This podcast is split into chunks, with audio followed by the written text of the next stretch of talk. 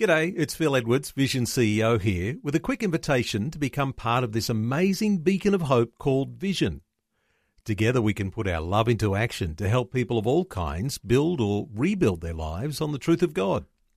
Please consider the part you can play during our upcoming Visionathon appeal, remembering that it's your support that makes Vision possible, including this podcast. Audio on demand from Vision Christian Media. Up next, a pointed and direct word from Dr. Michael Youssef, pastor, author, and teacher for the Worldwide Ministry, leading the way.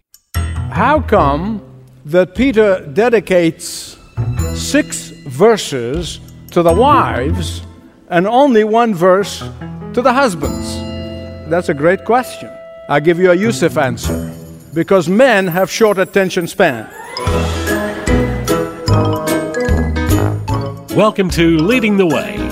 Life gets real in marriage and family relationships, making home one of the hardest places to live out gospel transformation. But it is possible because of Jesus. Up next on Leading the Way audio, Dr. Youssef looks at Peter's words regarding identity transformation in relationships. Married or not, you'll be challenged by this life changing teaching. Here's Dr. Youssef to begin. Next to the subject of money, the subject of marriage relationship is very hard and explosive for a pastor to handle. But since I'll only tell you what the scripture says, I pray that you not only be challenged, transformed, but be blessed in the process. And so, if you would turn with me, please, to 1 Peter chapter 3, beginning at verse 1 to 7. Some of you perhaps thought of the question how come that Peter dedicates six verses to the wives and only one verse to the husbands? Now, if you ask that question, that's a great question. I'll give you a Youssef answer. Because men have short attention span.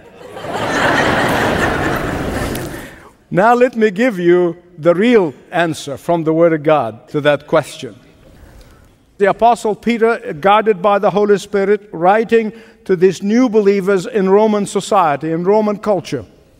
In Roman culture, they were expecting the wife to always follow the husband's religion. If he decides to add one, two, or three or more gods to the household gods, she goes along. Women did not have much of a say back then until the Christian faith came in. And please make no mistake about it, the Christian faith is the women's liberation faith. Amen. And so when the Christian faith came in, appeared in Roman society, it created a problem. Now, it did not create a problem if the husband came to Christ first. Because if he came to Christ first and believed in Jesus first, then the family followed. The wife and the kids followed him. But the problem arose when the wife came to Christ first. That created a huge problem. And that is why the Apostle Paul addresses this in 1 Corinthians in details.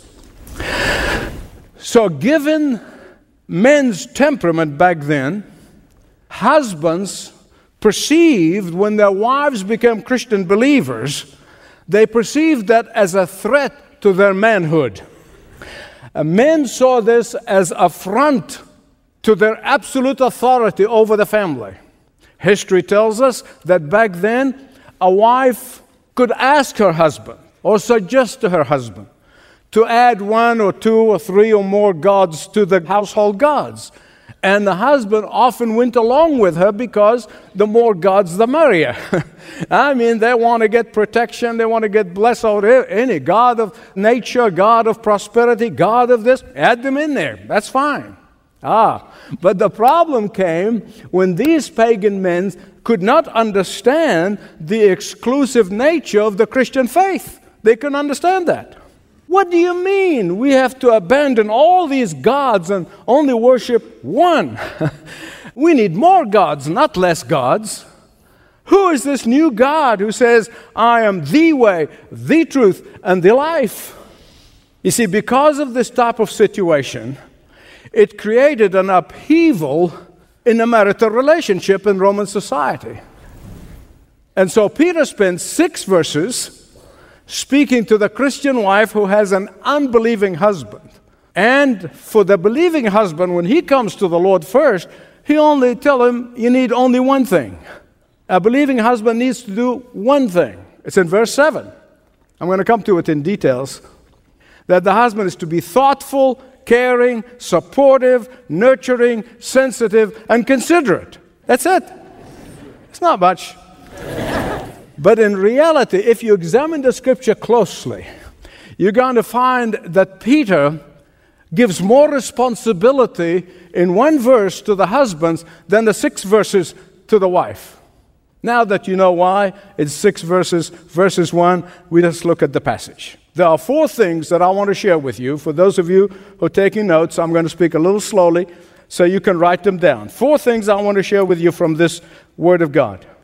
A believing wife does not need to use words in her witnessing to her husband, as verses 1 and 2. Secondly, he is speaking to a, a believing wife married to an unbelieving husband.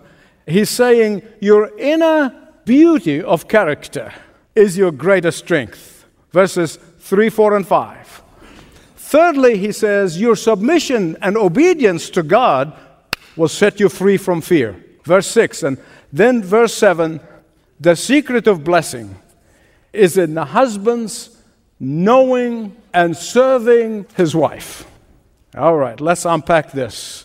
First of all, verses 1 and 2, you don't have to use words in your witnessing to your unbelieving husband. Likewise, wives, submit to your husbands. I know the word submit or submission, it creates heart palpitation. In fact, I know there are some people that I used to know in my old church where they used to hyperventilate at the word submission.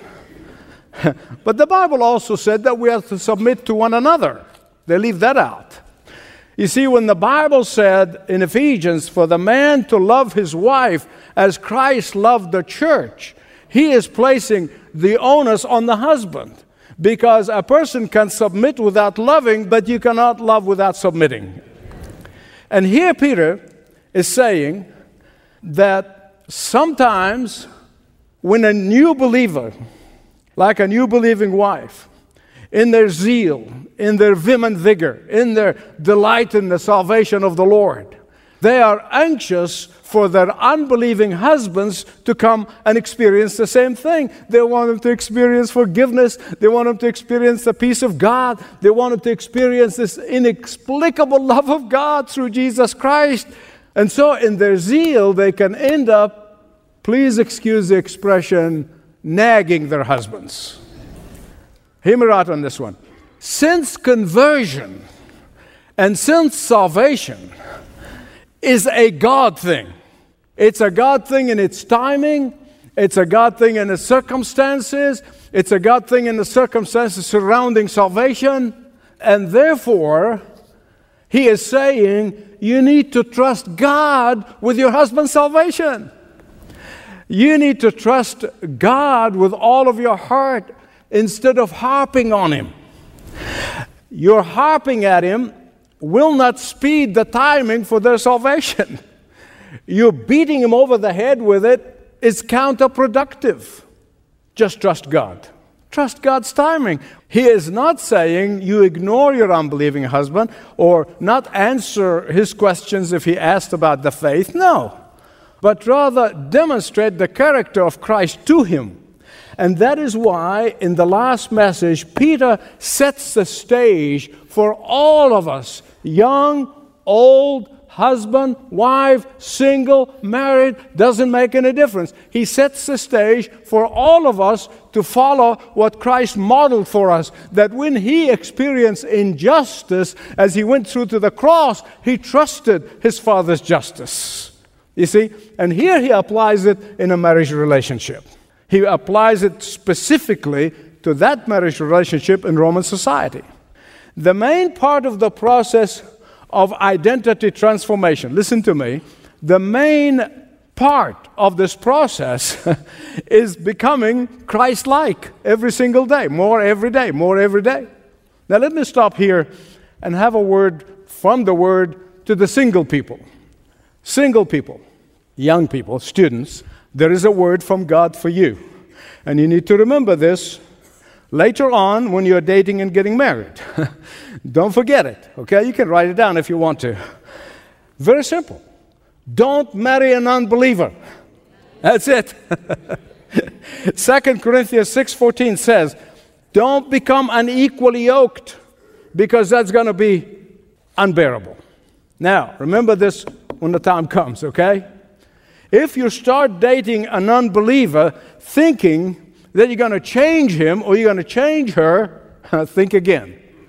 If you get involved with an unbeliever with the hope that you may convert him or her, what you're doing is you're putting God to the test. Listen, you have to understand that Peter speaking to an unbelieving couple who's one of them, the wife, came to Christ first. Remember that. And so you don't have to use words in your witnessing to your unbelieving husband.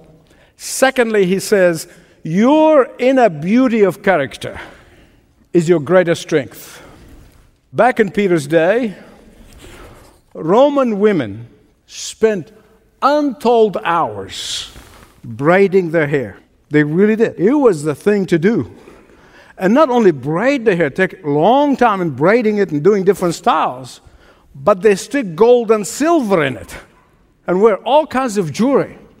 As a matter of fact, there are some historians who have said that sometimes a wife would have the entire family net worth on her hair. and that's why he's saying what he's saying here. So, what is the principle that we need to learn for us today? Listen carefully. Modesty and simplicity in dress, not to attract people's attention and make them envious. Paul addresses this problem of being dressed to kill, particularly in worship, in church. He does that three times. He does it in the Corinthian uh, church and he does it to Timothy in his writing. Why this dress to kill when you go to church should not be even thought about, uh, should not be practiced. Because the emphasis when you go to church, the focus should be Jesus and not the provocative dress that takes men's eye off Jesus and on you. That's really the principle here. That the focus should be on the Lord. And Peter here is saying that there is a beauty that is far more powerful, far more precious, far more impactful, far more arresting, and that is the beauty of a godly character. Ladies, listen to me. Peter is not saying that you should go around looking haggard. No, that's not what he's saying. Not at all. But look nice, by all means. But let your husband see your inner beauty. Someone said a beautiful young person is a, an accident, but a beautiful older person is a work of art. the inner beauty of a gentle spirit means that you're not always critical. It means that you're not always pushy and assertive. It means that you're not whining and complaining all the time. It means that you're not always an expert on every subject all the time. I see elbows flying everywhere. It means that you are not forever pouting or, or that you're constantly putting your husband down and always pointing to his weaknesses. But rather, the beauty of character is manifested in your words of encouragement to him, in your words of wisdom, in your words of wise counsel. When you speak, people are uplifted and encouraged. And so, first, you don't have to use word in witnessing to your unbelieving husband. Secondly, your inner beauty of character is your strength. And thirdly, your submission to God will set you free from fear, will set you free. Look at verse 6 with me. If you do right, that is submitting to God, then you have nothing to fear. Peter is saying that a believing wife in the Roman culture or any culture, when you are living in obedience to God, when you are living in obedience to the Word of God, you will have joy in ministering to your unbelieving husband. If you place God first, if you place God's word in its rightful place, then your unbelieving husband will be a blessing to you, even though he's not a believer. If you honor God first, if you honor God's word, then you will have confidence and inner peace uh, which the world can never understand. And that is the bottom line here. If you fear God, you'll fear nothing else. Did you get that? If you fear God, you fear nothing else.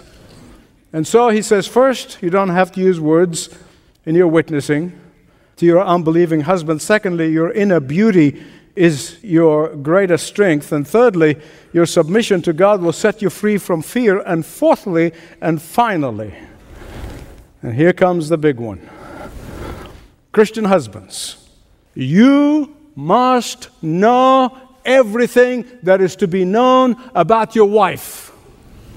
Why? So that you may minister to her, so that you may serve her adequately.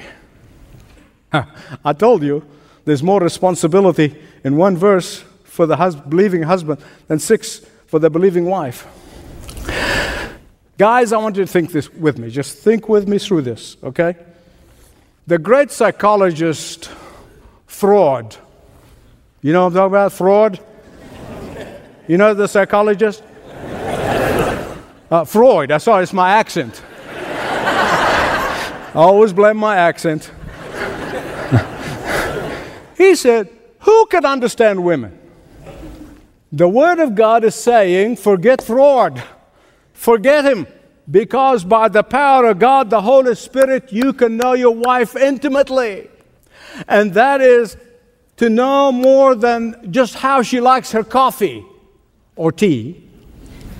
This is to know what brings her joy and what pains her. That is to know what encourages her and what discourages her. To know what lifts her up and what pulls her down. To know what blesses her and what put dreads in her life.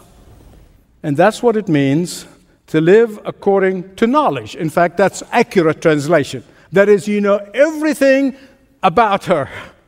It means that you know when she wants to talk to you and when she doesn't. And if she wants to talk to you while you're watching your favorite sports program, don't mute that darn thing, just turn it off. Hello, that's, not getting too many amens here, I understand. that's all right. You know I'm speaking truth because that's the Word of God. I need to tell you that living with your wife according to knowledge is not the same as pandering to your wife. Did you get that? Living with your wife according to knowledge is not the same as pandering or just going along for the sake of going along. And I'm going to tell you why this is important. It's not just same as giving in, so you just cut the discussion and you don't have to, to talk anymore. No. Why? because pandering will backfire sooner or later. Pandering or just giving in to get along will not get you in absolute agreement heart, soul, and mind. And when you don't have an absolute agreement, heart, soul, and mind, your prayers will not be answered. It's going to be hindered from being answered. Pandering or just giving in does not get your prayers answered. Listen to me. Coming together in agreement, and I'm talking about total agreement, not just, well, I'll go along with you, and I'm talking about total agreement, is going to get God to answer your prayers. Look at verse 7. So that nothing will hinder your prayers. Now, beloved, let me tell you something. Through the years, there are certain words of the Lord Jesus I've studied more than other words, and I probably studied more about Jesus' promise when two of you agree on something on earth be answered in heaven. That have always flabbergasted me, and I wanted to know. And I studied it, and I studied it, and I studied it. And I came to a conclusion. You want to hear it? I don't understand it. it's the absolute truth. It's the absolute truth. But, listen carefully. I thoroughly believe it. and we have practiced it. And we have seen God again and again and again being faithful to fulfill that promise. Here's a warning. Here's a warning. The devil knows that there is power in agreement, in prayer between husband and wife. He knows that there's power in prayer when there's absolute agreement with two brothers in Christ or two sisters in Christ in a church. He knows that. And so, what does he do? He works overtime to divide us, divide our homes, and divide our marriages, and divide our families, and divide our church leaders. Why? To neutralize the power of agreement and answer to prayer. When a husband and wife come in absolute agreement, heart, soul, and body and mind, on an issue that is honoring to God, consistent with the Word of God, brings glory to God, God will move with power. He will. He has. I've seen it too many times to doubt it, and I know many of you have too. But I need to warn you, I need to warn you, the opposite is true. The book of Acts, chapter 5, tells us about the husband and wife who agreed to lie to the Holy Spirit. And they both dropped dead in front of the church. Let me ask you this What is keeping you from coming into agreement? Is it a sin in your life? Is it selfishness? Is it lack of faith and trusting in the promise of God? Whatever it is, will you give it up today? This is Leading the Way with Dr. Michael Youssef, with pointed words about identity transformation. Talk to someone about experiencing your own identity transformation when you visit ltw.org/jesus with all the crises going on in the world, we've seen an influx of various refugees from different countries. We help them with their language struggles or with their paperwork and with finding accommodation or food bank needs and the language barrier is quite difficult. And I know that Leading the Way do the navigators in various languages, and it sort of spurred me to then ask if I was able to get some of these navigators for the refugees to hear the word of God in their own language in a device that's very inconspicuous and that they could just carry around with them that's charged by solar power or by a USB charger and that they could just listen and God would encounter them through those teachings from Dr. Michael Youssef and also from the Bible, the New Testament, that they would really get a feel of what God is saying to them and how much God loves them. Only Jesus Christ, the eternal Son of God, can offer God's unconditional love. Communication is really difficult and it's such a barrier. They're able to use the navigators to receive the word of God, which maybe in their country they weren't able to do. So the fact that they had never maybe picked up a Bible before or they'd never heard the Word of God. And hearing the teachings of Dr. Michael Youssef and hearing the New Testament for them is almost like a revelation because they didn't actually know that that existed or that's what the Word of God is. Here's what I get so emotional when I read the scripture and I just see the wisdom of the Lord. They're receiving truth straight from the Word of God, and God is using Dr. Michael Youssef to preach that. And he's so passionate and he 100% is allowing God to use him that realization and revelation of how much God loves them and how much God wants to help them and wants to see them come to faith, it gives them a sense of security and comfort, knowing that there is a hope aside from this life. There is a hope that we have in eternity, and that's Jesus. Learn more of Dr. Youssef and Leading the Ways teams across six continents in 28 languages.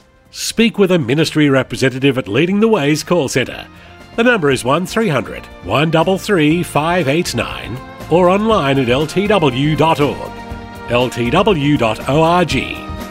This program is furnished by Leading the Way with Dr. Michael Youssef. Connect via television, YouTube, Facebook, Twitter, and all of the social media networks.